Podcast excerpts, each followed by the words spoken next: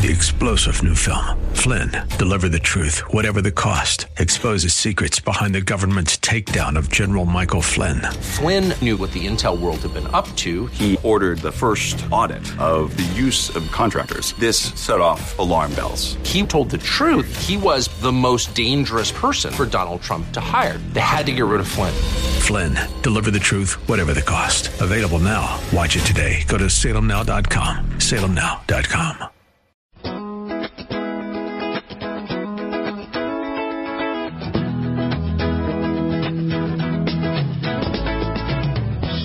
Hey Taylor, Hey, Dad. it's summertime. Mm, are you sure it's Yeah. it's summertime and not just the default summer? I don't know. This is this is mid-April. Kind of late to have another Snow. real snap. Although it was cold this past week, some 37 degree mornings. Mm-hmm. Hey, you know what it reminded me of? It what? Last year when we were down in Lake Murray for the tackle warehouse thing. Remember how cold it was that morning? It was pretty cold. yeah. I you got the video of you, and you're you look And- like a terrorist, and you got the And the breathing out. The, Yeah. Yeah. See your breath and all. But uh, I don't know. I think summer's uh, spring is here for sure. Summer, it, it may go back and forth between spring and then summer, and who knows. But uh, I don't think winter's going to make another appearance. I think we've had our last fire in the fireplace. How's that? Okay, well, that's sad if you put it that way. Well, you know, it's not sad. It's just another year. Sure you get, is. You get to look forward to winter when they start having them again. Watching Sophie over here, she's trying to catch a fly. Ah, no. and- Gotta watch her catch a bee. I take you Sophie. When you catch that thing, it's not going to be fun. You're not going to like it. She doesn't listen. She keeps on. Luckily, she hasn't caught one so far. Has she not? No, evidently not, because she still chases him. Maybe it didn't hurt as bad as I know, maybe she didn't learn.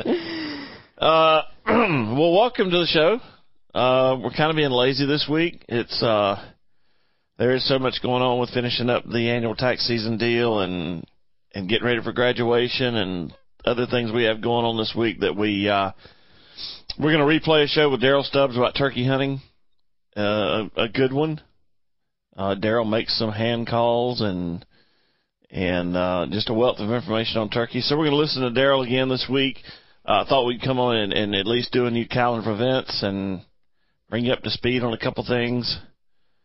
A herd of owls, a happiness of dogs, an accident of cows, a stupid amount of gorillas, an irrational house fire of spiders, a trumpet of sheep, how did this emu escape of emus, a trust fund of horses, a massacre of otters, a slippery oboe of snakes. These aren't badgers of giant mice. A nugget of heron and a trouser full of weasels.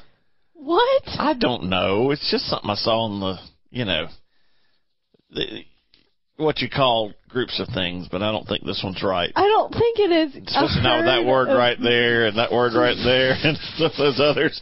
I skipped those folks. A Sofia Coppola montage of goldfish. What? a Sofia Coppola montage of goldfish. I don't know. It's just funny. A bugger ton of squirrels. a trouser full of weasels. That's a that's a pretty good one. How did this emu escape? Uh, Limu the emu. Oh, my word! What is that? Oh yeah. Anyway, I just thought somebody might an accident of cows. It's so funny that it's so dumb. A kit of pigeons. A trumpet of sheep. That's so funny. a happiness of dogs. Uh, a loaf of ducks. A loaf. I don't know, folks. yes. Is this is this your like tax and stress? It, it, yeah, this is yeah, this is out? a letdown. Uh, yeah, it's a stress reliever. Um, did have a did Taylor? It did have a good meeting this week with the folks from Everything Outdoors Fest. oh yes, you did. JBM Associates. Um, it, it's going to be good, folks. Go ahead and put it on your calendars. November 4th through the 6th. Hop, is historic Hopkins Farm in Simpsonville, South Carolina. The Everything Outdoors Fest. And you can find everythingoutdoorsfest.com. You can find out more about it there. Um, yeah, a real good meeting. Uh, going to have a lot of stuff going on. That I they're- Sadly. yeah, you missed the meeting. That's okay. You won't miss the fest. Um, uh, if you if you want to, and, and mainly what they're trying to do now is get their vendors in line and how we're going to set things up, and it's going to be really neat. Going to be really neat. Going to have villages. I think we're going to have some stages in the villages for people to do demonstrations on and talks on, and then I think you and I are going to be on a stage interviewing people during the weekend. Yep. Um, it's going to be good. They- It, it, and it's kind of they've kind of got it set off. but It's really neat. Um, dirt. So they're gonna have a dirt village, which is camping, hiking, mountain biking. Mhm. Uh, a road village, which is gonna be cycling, running, and walking. Have a water village, which is fishing, kayaking, and paddleboarding, and a power village, which is ATV, boats, and RVs. Sophie, leave, leave that. Sophie. Oh my gosh. She's gonna tear the blind down. she is. She's gonna tear my blinds down. Sophie. She's ignoring me. She is she is all in. Squirrel. Aha. Gotcha. Her eyes are huge. Yes. She hates squirrels. Uh, behind the she, yeah, she's behind it. Why she's gonna tear it up before she's trying to get to it. she's biting it, trying to bite it through the shade. It's right there. Just squash it, Sophie. There you go. Squash it. This we ought to be videoing this. What's wrong with you? You're that generation of videos Wait, everything. well, where'd it go? Now she's not gonna do it. Sophie doesn't like being on camera. Here she goes. See, she wants it. Uh oh. Uh oh. Did it come out? Oh. Oh, Oh, she's behind oh, the. She's behind it now. Oh. Oh. Oh. Oh. it came out and almost got eaten, and I think it went back in a different place. Or maybe she got it. no, it flew off. Oh, it did. Okay. Sorry, Sophie. Entertainment for the day. Sorry y'all couldn't have seen that. Um, sorry we wasted your time talking about it and laughing about it and all that. Uh, we do have a calendar of events brought to you by Capital City. Lake Murray Country. Uh, starts out fishing. Family fishing clinics are back on the schedule with the South Carolina Department of Natural Resources and Aquatic Education. Um, what is a fishing clinic? It's it it'll teach you skills on how to to tie fishing knots, how to rig a rod and reel, casting, and the best part is everyone will try to get their hands on a fish by fishing. Uh, kids from ages four to adults are welcome, so come out and enjoy enjoy the outdoors and make this a family fun day. Um, May the 14th, South Cove County Park and Table Rock State Park. So May the 14th from 9 a.m. to 12 p.m. at both places. Uh, you need to go online and register. And you look under fishing and aquatic education, you'll see family fishing clinics, and neither one of them are full yet. So, yeah. Go ahead. Fishing rodeos are also back open. And just a reminder, if you want to register for one of these fishing rodeos, the registration for online closes at 12 a.m. the Thursday before the event. But basically, fishing rodeos, it's just an opportunity for kids to get out there, ages 5 to 15 years old, um, Catch fish. and catch a fish, bring their own equipment. Um, there's a couple events. So this one that I have coming up is uh, on a Draper Wildlife Management Area That's over near Brattonsville, Mm-hmm. your favorite place. on May 7th, 8 a.m. to noon. And there's going to be some prizes. Uh, there will be some rods available, but please bring your own gear if possible. Bait will be provided. No pets. No adults fishing. Um, and participants may be, must be accompanied by a parent or guardian. There's some lunch. Um, and you can go to the DNR website to register. There's a couple other ones: Goose Creek, Lake Raven, Horry County, and Lake Thicketty. Daddy, you have that one. which one. I have Lake Thicketty, which is a catfish tournament, which I think Draper, they stock catfish in the Draper one too. Mhm. Uh, it's Saturday from 9 a.m. to 12 p.m. on the 7th, Lake Thicketty in Gaffney, South Carolina. 15 years and under, bring your own bait and gear. First 100 kids receive a free fishing rod at this one. And like I said, it's at the South Carolina Department of Natural Resources website. Go under fishing and aquatic education, you'll see fishing rodeos and the other. There's Quickly. a Santee Cooper Open Team Tournament coming up on April 30th, which will be presented by Farmers Telephone Cooperative. There's a first place payout of 5000 You can email Clarendon County Chamber of Commerce to sign up, and that is Saturday, April 30th. Uh, the South Carolina Bobwhite Fundraising Partnership cordially invites you to an evening reception with cocktails and quail conversation. Uh, South Carolina Bobwhite Initiative, Carolina Department of Natural Resources, Tall Timbers, Thursday, May the 5th, 2022, 6.30, the Millstone at Adams Pond in Columbia, South Carolina, off Bluff Road. Uh, 50 bucks per person, cocktails and heavy hors d'oeuvres, raffles and music. So, casual attire, register, whatever, buy your tickets.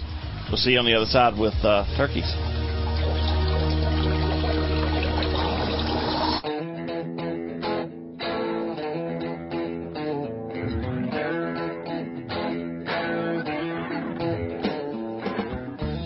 Welcome back into Woods and Water, South Carolina. How you doing there, Taylor? I'm doing great. Are you? It's a it's a day. It's a day. they all can be a day. Uh, but anyway, it'll get better. We'll make you smile. I'll, I'll tickle you a little bit while we're doing the show today. you tickle me? I slap you. Oh, how many of you have daughters like that? Uh, anyway, uh, welcome back to Woods and Water. Thanks for taking time out of your Saturday to be here. And, uh, I want to introduce our next guest. He is, uh, retired, retired from the Department of Natural Resources. I understand he's been making something called a turkey call since like the 80s, Taylor. What's a turkey call, Dad? I don't know a turkey call. I have a couple up there. They've got lots of dust on them. Uh, they were gifts. Uh, but Daryl Stubbs, he, uh, man, if, if you don't know about Stubbs turkey calls, you're going to get an education. Hopefully, if you're a beginning turkey hunter or maybe even a veteran turkey hunter, you're going to get a few, uh, going to get something out of today's show. And uh, turkey season's upon us. And Daryl, thanks for taking a little bit of your time and being on Woods and Water, South Carolina. Absolutely. Um, Daryl Stubbs, I'm 66 years Ah. old. I retired um, after 31 years with Department of Natural Resources, a wildlife biologist. Um, um, I've been in the call making business for approximately four years now, um, primarily because I wanted to kill a turkey with a call that I made myself. And have you done that? uh, several times over, sir. It's uh, been quite an enjoyable experience. Um, once I started making the calls, and I had people that had heard them and heard about me and started wanting to buy them from me. My intentions were to just make them for myself, but Sure. um, it it turned into uh, uh, quite a I won't say lucrative business, but a very interesting business. I'm sure. I, I bet you meet meet and talk to a lot of people. Just just like on this side, I you know I meet and talk to a lot of people, and I'm sure turkey calls are the same way. It, it's Yes. it's it's uh life is rich, isn't it? It is, sir. Absolutely rich. Well, I'm gonna probably ask you the most basic question you have been asked a lot in your life, and that is, why do you love turkey hunting so much? It's I deer hunt and a turkey hunt. I do a good bit of hog hunting and trapping too. But the interaction, deer hunting to me is you put bait on the ground or you hunt trails and stuff and, and you basically wait for a deer to walk by you at some point. The interaction with the game when you actually call them, get them to respond and then come to you and be able to harvest that animal is, is, uh, is, is what has got me hooked on it, so to speak. If you don't, if your heart doesn't about beat out of your chest, if you got a gobbler gobbling 20 yards from you, a big old long beard and is in full strut or whatever, um, if that doesn't get your heart rate going, I don't know what will. Check your pulse, huh? That's it, buddy. And to do, and to do that with a call that I have made myself adds a level of enjoyment to it also. I'm sure. I can imagine. I can imagine. Speaking of calls, I mean, you talk about a lot of people that you've met and all the calls you made. You- I understand you got quite a collection of calls. I do. I've I've been very fortunate in my turkey hunting career to to touch base with some of the best in the nation. Um, friends all over the country. Marlon Watkins in Ohio has been a great mentor to me. He makes a fantastic call. Um, but here in South Carolina, you've got some of the greatest call makers in the nation. Uh, Steve Mann, Irving Witt, T.J. Johnson. T.J. Johnson used to be play football for South Carolina and was drafted by the Cincinnati Bengals. Marlon Watkins kind of took him under his wing, and and TJ is making calls that have won the national competitions here Wow. through the NWTF. But I do, I have a, I have well over 300 turkey calls that I'm sitting here that I'm looking at while I'm talking to you. Any any one of them just stand out to you?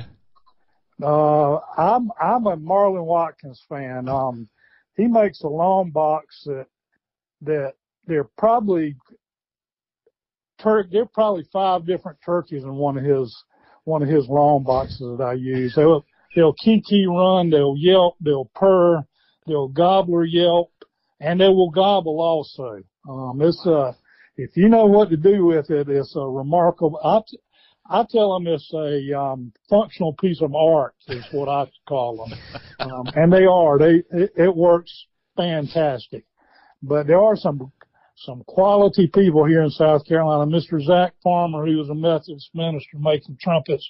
Mark Prudhomme up in Georgetown makes trumpets.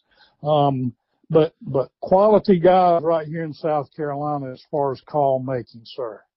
Wow. And I guess you know, Taylor, I'm sitting here looking at at my one collectible duck call over there that I'd never take duck hunting because I'm afraid to drop it in the water and lose it. You don't have that problem with turkey calls. No, you Except don't. if you leave it, if you're chasing a bird and you leave it somewhere, that could be a problem. Um, I, so I you- lost a call two years ago now that I had killed well over 35 gobblers Oh, with no. in the Wow. Francis Marion Forest. I went back and looked for it three different times because it was a special call to me, but, but I never found it and I, I haven't found one that quite duplicates the sound from that turkey call yet. Oh, wow. Uh, and uh, Francis Marion's kind of a big place if y'all haven't been down Oh, there. Yeah. That's okay. I lost a pair of sunglasses the other day like that. And I know exactly where I Uh-huh. was. Still I, I haven't spent, found 'em. I still haven't found them. Yeah, I spent I spent an hour and a half walking less than a mile the other day, and still couldn't find those stupid sunglasses. So I hate that for the call, guys. Yeah, I can only Yeah. imagine. I can only Yeah. imagine. Well, you've been making calls since 1980, right? No, I've actually, I made probably starting probably 10 or 15 years ago, I started making Huh. my own diaphragm calls. which is Okay. mouth Mm. call. Right. that that are great because your hands are free. There's no movement and stuff. And that's the thing with turkeys. Their eyesight and their hearing are their two major defenses, so Oh, to yeah. speak. Their eyesight is unbelievably good. But anyway, um, I've made, and I killed lots of birds with my own diaphragm calls, but, but I've been making pot calls, little friction calls Right. for a little over four years now. It- Okay. I I started turkey hunting probably in 1979. I went three or four times, but then in 1980 I went about five times, and I killed my first turkey by myself in the Francis Marion National Forest. Okay. Mhm. That's where I got that from. Sorry about that, Taylor. No Mm. problem. Turkey hunting since 1980, not making calls since Uh, 1980. okay, yeah. Correct. So well, to, uh, go- I'm sorry. Excuse me. I'll get out of your way. to make a turkey call, what kind of tools do you have to use for that? To make a pot call, I have a wood lathe. I have a small um, drill press, a small bandsaw, and that's pretty much it. Um, I, you generally, for the pot calls that I make, I start off basically with a four by four inch square of wood, um, one inch thick Okay. and I will, I will drill the holes that are used in the call. Then I'll kind of round it off a little bit and then I stick it on my lathe and I turn it to round. In that pot call, if you didn't have the top on it, you would be looking, there is a pedestal that's inside that call that the soundboard sits on and then the playing surface sits above where the soundboard is. So you actually have two surfaces in there. Huh. Um, I have the thing that I did to my calls is a little different than a lot of calls you see. The hole in the bottom of the calls lets the sound out and everything. Anything you do to that call is going to make a difference to the to the acoustics of it. Okay. But I have made a hole big enough in the bottom of the call that you can actually play the bottom of the soundboard. And generally what I do is I, if I have a slate, um, playing surface, I will have either aluminum or a glass soundboard in it. So it's kind of like you're getting two calls in one because the different, different surfaces will sound different Sure. when you play it. Yeah.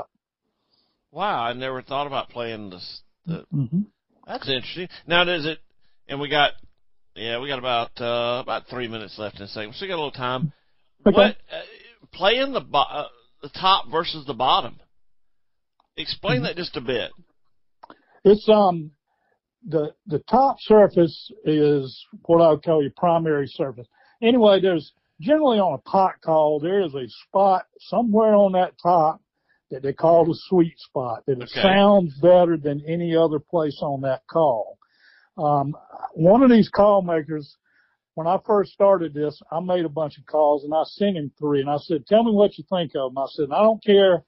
I want you to be honest with me because I want to turn out a quality product. Okay. Well, he was honest with me. Uh, and he told me, he said, Daryl, the call sounds good out towards the edge, but it gets dead once you get toward the center of the call. okay. So I redid three more and I sent them to him. He said, those are better, but they're not quite there. So I kept on and I, I looked at some things on some other calls and I figured out something that worked for me. And it's been pretty consistent as far as that from that point on. But it did another call maker that's very famous here in South Carolina. I'm not going to say his name. Okay. Uh, he helped me out and he's, he's been a good friend of mine for years. Wow. And Yeah. that that little bit of variety, I guess, when you're calling a turkey and he hears a different sound coming out, I guess he gets even more interested in the first time around. That's correct. Uh, an aluminum surface has got a little bit higher pitch to it Okay. that sometimes will make a turkey gobble when nothing else will. Your standard call, when they first made it, started making pot calls, a slate call was pretty much what they made as far as a pot call. Right. But they've got glass and ceramics and crystal, all different surfaces for these calls now. And if and if you're going to make in your pot call, what is your go-to surface? My go-to surface is either going to be a slate top with aluminum soundboard or an aluminum uh, aluminum top with a slate soundboard. Uh, I like that aluminum because it's got that higher pitch to it to me.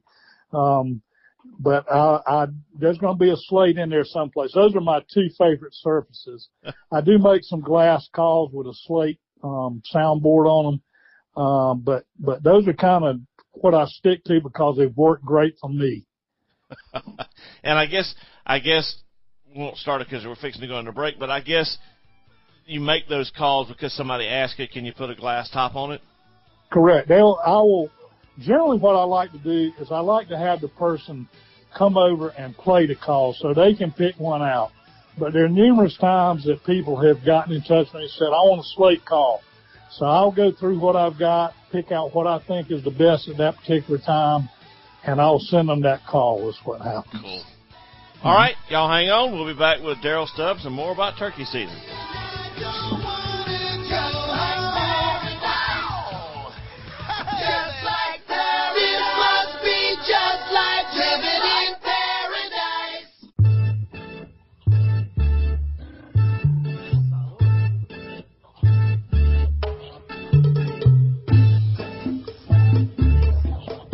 Sounds like a turkey call, doesn't it? No, it does not. It doesn't. No. You sure? No. Yeah, sure. I mean, I got lots of different Bad. little things going on there. Bad. Just, just don't make but it I'm sound sure any more dumb than I'm we actually are. sure turkey calls to a turkey hunter are music. Would you say that, Daryl? Would you say a good a guy on a turkey call who really knows how to make it work Yeah. is music? That would be a that would be a good. You you've got people. I mean, I don't I don't want to sound. I can take one of my pot calls and put it in the hands of somebody that knows how to run a pot call, Uh huh. and it's it's like magic. Um, the noises that come out of there. Then I can take somebody and um, Like put it us. in a, a different person's hand, and it doesn't sound worth a darn. The same.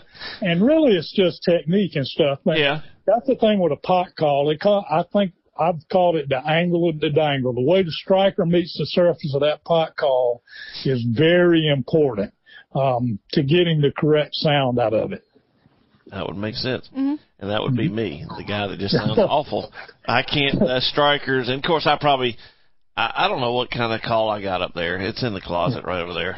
Um, Got three calls. yeah, but one of them's an owl hooter and one of them's a, Um, one of them's a old frick, uh, it's a, it's a box call with a, it's a Kiwi game call. That's what it is. Old Kiwi box game call, box call. I like that one. You know, with the spring on it and the slate in the bottom. Yeah. Um, and I got a cheap pot call up there that's a, like a hunter specialty or something like that. That's got a couple mouth calls. That's probably why I've never killed turkey. Well, I have killed turkey, but it's probably why the others have run the other way as fast as they could. uh, all all hunting. When you hunt or when you fish, you got stories, and I'm sure you got a bunch. And I, uh, everybody likes a good story, and uh, I'm sure you got a couple. What, give us a give us a turkey hunting story. probably probably the best one is um my father um we grew up in I grew up in Cheraw in Chesterfield County and Chesterfield and Marlboro County were the last two counties in South Carolina for the turkey season to open back up. Okay. And I I had killed a good many birds down here in the Francis Marion and and went up there and I probably tried for ten years to get a turkey in front of my father. His eyesight was not good, his hearing was not good, and we had a friend that had 400 acres, 400 I think it's 400 acres on the Big Pee Dee River in Marlboro County. And one morning we went into the Sandhill State Forest. I Right. called up a bird and my brother-in-law shot and killed that bird. And then my father said about 1030, he says, we got to go over to Jim's farm. I said, why is that? He said, my turkey's going to be in that field at 1030. I said, okay. so we packed up, got a cup of coffee, rode over there. I walked down this road. He said, go on down there. Said, if those turkeys are in that field and you can kill one of them, go ahead and shoot him. So I eased down that road and sure enough, there were two jakes, a long beard and like two hens in there.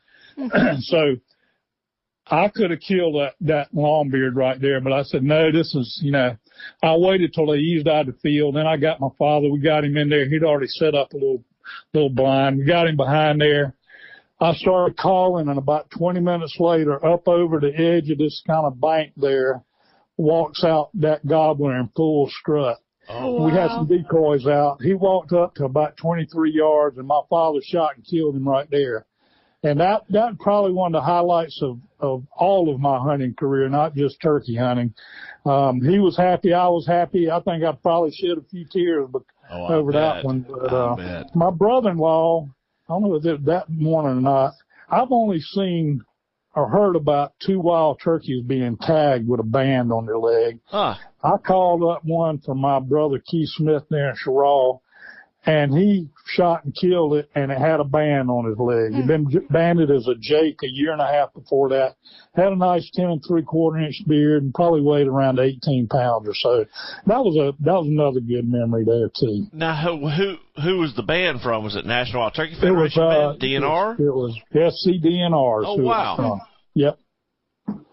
And, and I'm sure you got more. So you, we talk about it. you've killed a couple of grand slams and Yep, I've been all over the over the United States, um, South Dakota, killing uh, Merriams, which I think is probably the prettiest bird. They got a lot of white on their tail and stuff.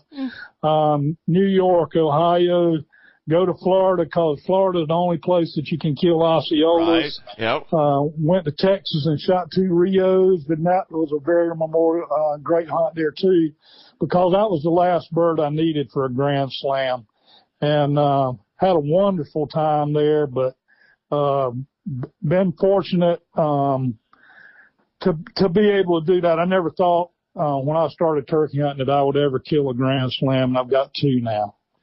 What um, do turkeys? I mean, when you talk about going to New York and you're talking about Ohio and Texas and Right. Florida and South Dakota, Yeah. do turkeys kind of all act the same? I mean, it, different species, granted, but do they all you, you hunt them and you call them kind of the same way? Kind of kind of in a way there's a little difference in the in the sound of the gobble i think between them um if you can kill if you can kill turkeys in the francis marion national forest on a fairly regular basis Yeah. you can kill turkeys anywhere in the united states I gotcha. Okay. um, I, I've told people that all these guys that are on TV shooting all these turkeys and stuff, um, a lot of them boys that come to the Francis Marion, they'd be gone home in three days with the tail cut on the leg. And that's no lie. Those birds up there get pressured. yeah. Um, but that's what I generally do for myself is I'll kill a bird or two on private land or something, but then I'll save me a bird to go into Francis Marion to still make make sure that I've still got it, so to speak. And, and that's that's a true test. It really is. You know, it's and that goes hand in hand with. I'm uh, Grant Woods and I've been friends for a long, long time, and and he's often told me, he says, buddy, he says, if you can kill a deer in South Carolina, and all that thick, you know, wood and shrub and all that, Briars. if you get anywhere out west of the Mississippi River, you're going to look like you know what you're doing out there because Yeah. it, to to kill a good deer here in, in the southeast and all the thick and all the stuff we got to put up with once you get out there in that wide open space he said it's you guys just Easy as y'all pie. look like rock stars out there That's right. so it goes right along with turkey season That's it. uh gosh Taylor we only got like three minutes left in this segment already we're gonna have to quit telling people we got an extra segment I know. we move a little faster. Uh, but let's, Daryl, in in three minutes, let's talk about wood because uh, when I look at your Facebook posts and all, and all, you use a lot of different wood. So, what what what kind of woods do you use, and then what's kind of your favorite? What makes the best Uh, sound? Do you think? I um I use a lot of oak. I mean, it doesn't sound that exotic or anything, but I get a lot of quarter sawn oak, so it does have some pretty to it too. Sure. But it's very dense wood, very hard wood. The acoustics that come out of that hardwood make a great call. I mean, I use cedar. I've got purple heart. I've got canary wood. Kind of all depends on what, you know, some people want a, a pretty call too. Sure. But I'll tell you this, out there on my shelf right now, I've got 30 plus calls sitting there on one shelf that will never leave that workshop. If I put a call together, regardless of what the wood is, and I get it all glued up and set up and ready to play it with a striker, if I touch it with that striker and I cannot get a turkey to come out of that call, that call is never going to leave that shop. Um, and, and we, we were talking about, I've made every now and then you'll make a call that is far superior. And I made like five or six of them. Okay. You'll make a call that for whatever reason has got it, so to speak. Uh huh. Uh, um, and a good friend of mine, Scott Bayshore, has got one of those calls. It's a hickory pot with an aluminum top and a slate soundboard to it. That call is unbelievable. Um, he tried to get me to to enter a call in the national call making competition. I told him, no way that I'm doing that, sir. But anyway, uh, that particular call, and there are others out there too. Sure. And again, it relates right back to the person playing the yeah, call. I'm sure that's true. Striker too. I know strikers. There's a kind of wood that they might call diamond wood. I I generally buy the pieces for my striker from the place that I get my slate and glass and all those other supplies from Okay. and put it together because I have not been able to make a striker that is as consistent as that diamond wood striker is. Okay. Um, that to me, I- I can I can turn a, a striker out there on my lathe and it'll sound good. But as far as consistency and sounding great every time, it's hard to beat that diamond wood striker. That's Daryl Stubbs quality control right there, Taylor. Absolutely, yes, sir. I'm not. That goes right back to those calls that are sitting on that shelf out there. The only thing that's going to happen to those is I'm going to destroy them and save some of the materials in them. Gotcha. Uh, it, real quick, in like 15 seconds, is diamond wood, is it just that dense? Is it just that different from other wood? It's a kind of a laminated looking thing, and I don't know what it is. I don't know whether it's the segments in there that make it that good, but it is consistently a great striker. Huh. Interesting, Taylor. Interesting, interesting. But yeah, Daryl Stubbs quality control. If he can't make it sound like a turkey, you can't either. All right, well, folks, uh, we're having a good time. I hope you are too. We're going to get into now we've covered all the calls. We're going to get a little bit bit of turkey hunting for you. So hang on into the next segment with more Woods and Water, South Carolina.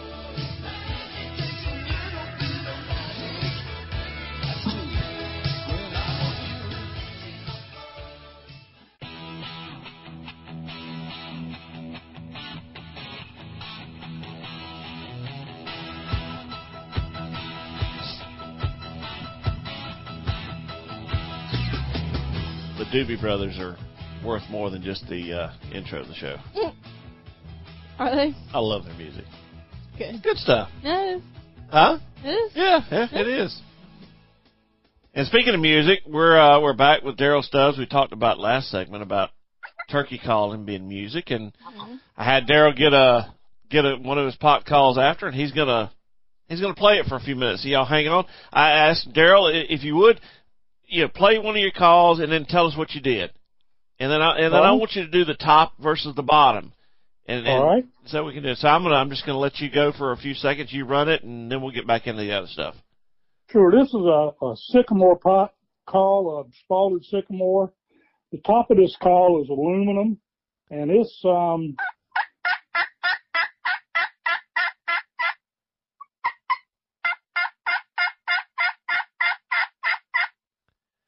That's an aluminum top, and then in the bottom of this call, I have a slate soundboard.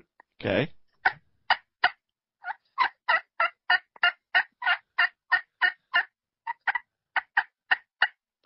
but that's a aluminum top slate soundboard, a hole in the bottom big enough. Two years ago, I killed five different gobblers with this call. I killed three for myself and called up two for friends. and you're and you're simply using what a hen would sound like. Yes, those main those calls start with a, basically a yelp, Okay. which is it'll cluck.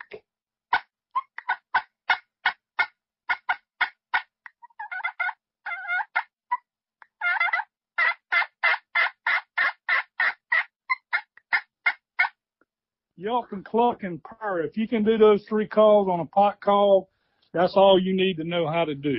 All right. Taylor, that answers a lot of questions we had coming Yeah, up it here.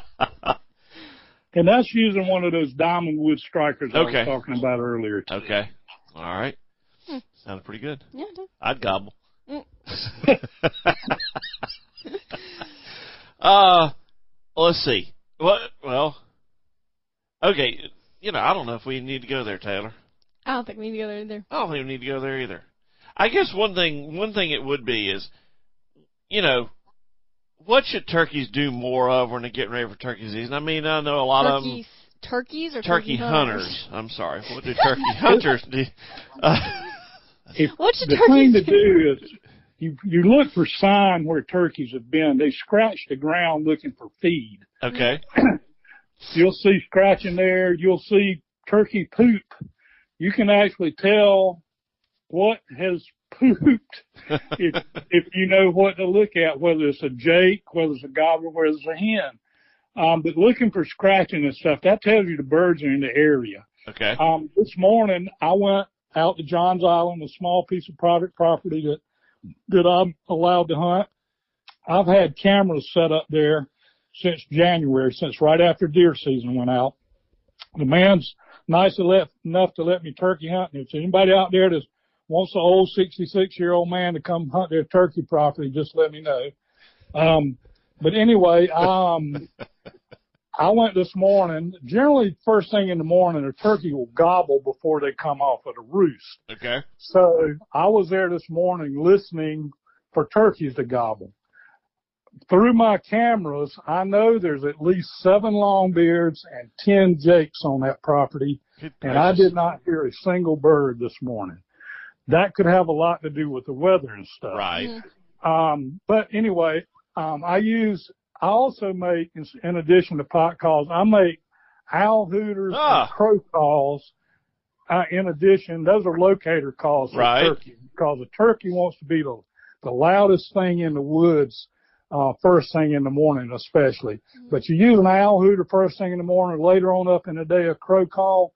And when you blow that crow call, you want to blow it like you're going to blow the end out of that call. I mean, lots, get real aggressive with it. Okay. Um, but that's that's the way to find out where they are. Um, go in and set up on them after you after you figure out where they are like that. Um, but scratching is is one of the main things. Early in the morning, figuring out where they are through their gobbling and stuff. Um, and patience is probably the biggest virtue you can have turkey hunting. Um, 99% of the people at turkey hunt nine o'clock in the morning, they're going to be out of the woods and gone. That doesn't matter whether you hunt in Francis Marion or public land. I mean, private land. Yeah. Um, that's just the way it is. But I'll tell you this, last year I've got to watch five gobblers die here in South Carolina. The first one that was killed as far as time wise was 1120. It was one at 1140, one at 1240, and one as late as 240 in the afternoon. Wow. Um, that's, that's sticking with it cause, um, that's a lot of time without hearing the, that first one, 1120, a gentleman that was assistant manager in the store where I work at, Palmetto Uh-huh. State Armory, um, had never been turkey hunting in his life. I said, we're going to get in this pop-up blind here at six o'clock and we're not going to leave until at least noon or you kill a turkey. We did not hear a peep until 1120 hmm. and we killed that bird about 10 minutes after that. He gobbled back at me. I called at 1120. He gobbled to me. I waited about five minutes, called to him again. He double gobbled at me and he was dead two minutes after that. Hmm. So now the whole morning you were in there, did you call a little bit along? just got- Absolutely. okay. I, I, when I do that, when I'm blind calling like that, yeah. I'll call every 20 to 40 minutes. Okay. I'll run a series of yelps and throw some clucks in there at the end is what I'll do. Then I'll put the call down. I may play with my phone. I've read a lot of books in turkey blind, but, uh, but that's what I do. I got me a comfortable seat, Yeah. uh, and, uh, sit there. And if I know that turkey's on the property, which there are, um, like this morning, didn't hear a single bird, but I know there's seven different longbeards at least on that piece of property. So, uh, come next Tuesday, I'm going to be on that piece of property and, uh, I may be there from six o'clock in the morning till 6 p.m., but, but I know the birds are there. It's just putting the time in and being patient. Patience, patience, patience. I can't strive that enough. If you've got a little bit of calling ability, you're a good woodsman and you're patient, you're going to kill turkeys. You can be the best caller in the world and be, be impatient and you may never kill a turkey. Um, that's, that's just what I've observed. Well, we got about uh three minutes, three and a half minutes to go, Taylor. Um, have at it. Okay. Well, turkey population. Now we talked about earlier in the show. We don't see many around here where we're from and where we hunt, but I know a lot of people around are seeing a lack of turkeys. So, what do you think are some of the reasons for the decline in numbers of turkeys? Um, a number of things. Predators, for one. Everything in the world eats eggs. Snakes, hogs, coons, possums, foxes, all of those things. If you've got a piece of private property and you're able to trap, it would be my suggestion to you if you want to increase your turkey population greatly, is to do some trapping and get there. There are raccoons. There's so many raccoons in South Carolina. It's just unbelievable. Um, how are there any birds in South Carolina? I don't know with all the raccoons and possums and stuff, but, but, uh, everything eats eggs.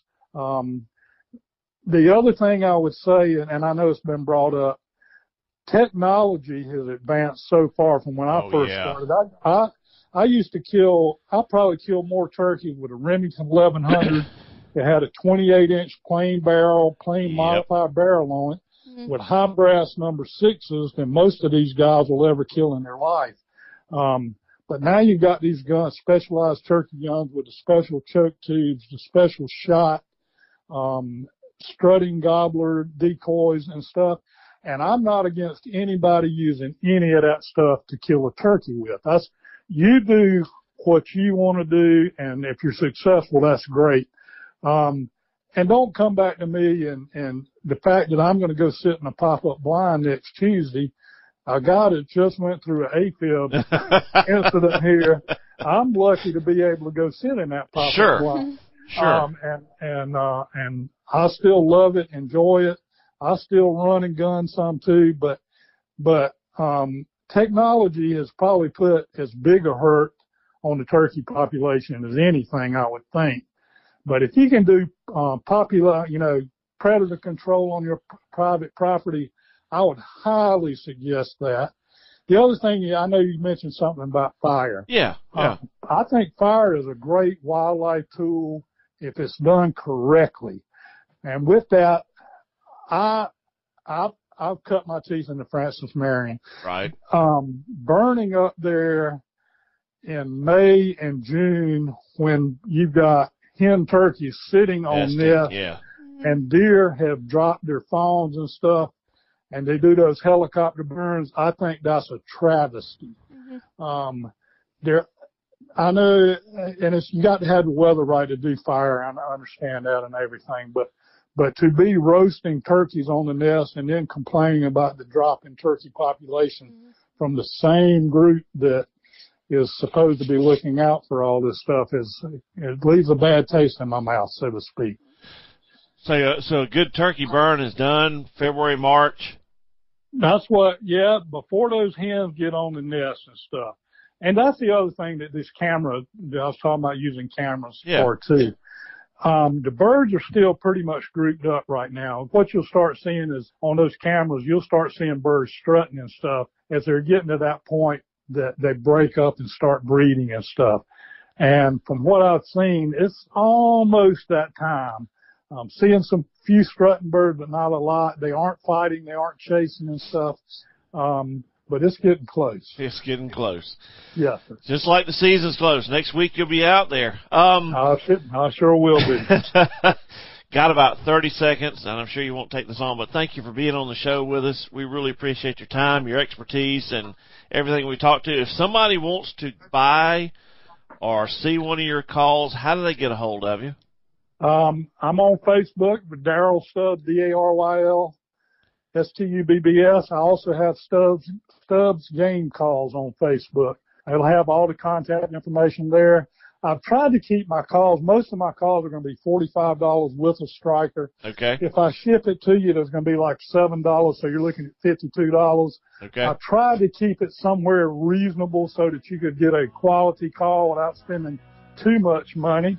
Um, and um, it's, there were 34 gobblers that I got pictures of killed in South Carolina. I actually killed across the nation too. Wow. And I know of seven others last year. So it was over 40 birds killed in my calls last year. Good enough. Got to go. Back right. with more Woods and Water, South Carolina next week.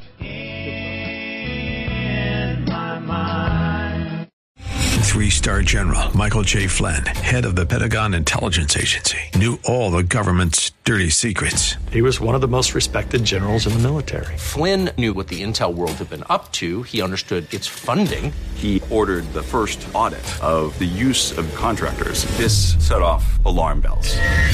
The explosive new documentary, Flynn, Deliver the Truth, Whatever the Cost, uncovers the facts behind this scandal. Flynn told the truth. He was the most dangerous person for Donald Trump to hire. I find out the worst enemy that I'm going to face in my life is right here in America. They took my assessment and they wanted me to change it. And I was like, I'm not changing it. They had to get rid of Flynn. With in depth interviews, archival footage, and never before seen personal records of the man behind the headlines. I just felt like I was drowning. Flynn, Deliver the Truth, Whatever the Cost. Available now. Watch it today. Go to salemnow.com. Salemnow.com.